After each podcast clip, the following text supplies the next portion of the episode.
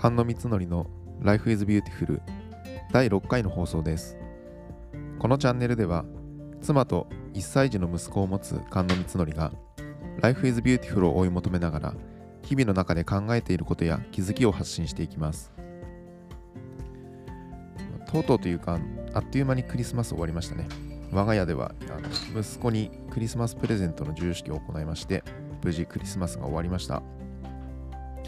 毎年あの小田和正さんのクリスマスの約束という番組とあとはアカシアサンタを見るのがお決まりでしたが今年は残念ながらというかやはりというか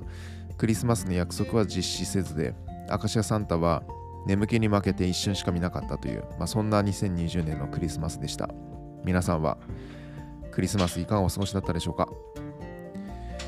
ささて、えー、今回は Amazon エコーショーを使って実家の親とテレビ電話を楽しもうということについてシェアしたいと思います。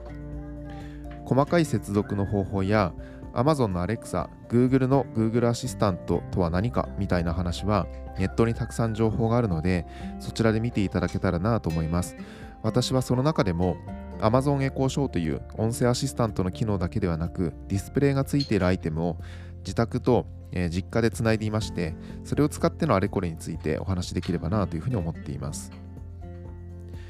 私が住んでいるところは東京でして、で私の実家は宮城県にあります。父は介護施設に今入居しておりましてで、母は今実家で一人暮らしをしています。母に電話すると、大体、まあ、テレビ見てたと、まあ、何してたって聞くと、テレビ見てたと、まあ、っていう一言がまあ基本っていう生活で、で私にはあの兄弟がいなくて一人っ子なので、まあ、仮に近くにあの兄弟が住んでて見守ってもらうみたいなこともまあできないというような環境です。で息子も連れて帰省するとなると年に何度かしか行けないという状況で、まあ、やはり孫の姿は少しでも親に見せてあげたいなっていうふうに思ったりあとは、まあ、母の安否も一人暮らしをさせているので、まあ、私としては気になると、まあ、そんな時に役立つのが Amazon エコーショーというアイテムです自宅と母の実家にそれぞれ Amazon エコーショーを置いていて母を呼びかけてのような形で、えー、Amazon の Alexa に話しかけるとそのエコーショーが呼びかけという機能を使ってテレビ電話を接続してくれます。コールという機能で相手に画面をタップしてもらうことで、まあ、普通の会話のようにやり取りができる機能もあるんですが、まあ、万が一のことがあった時のことを考えて母にも了解を取ってこちらから呼びかけたら自動的にテレビ電話がつながるようにも設定をしています。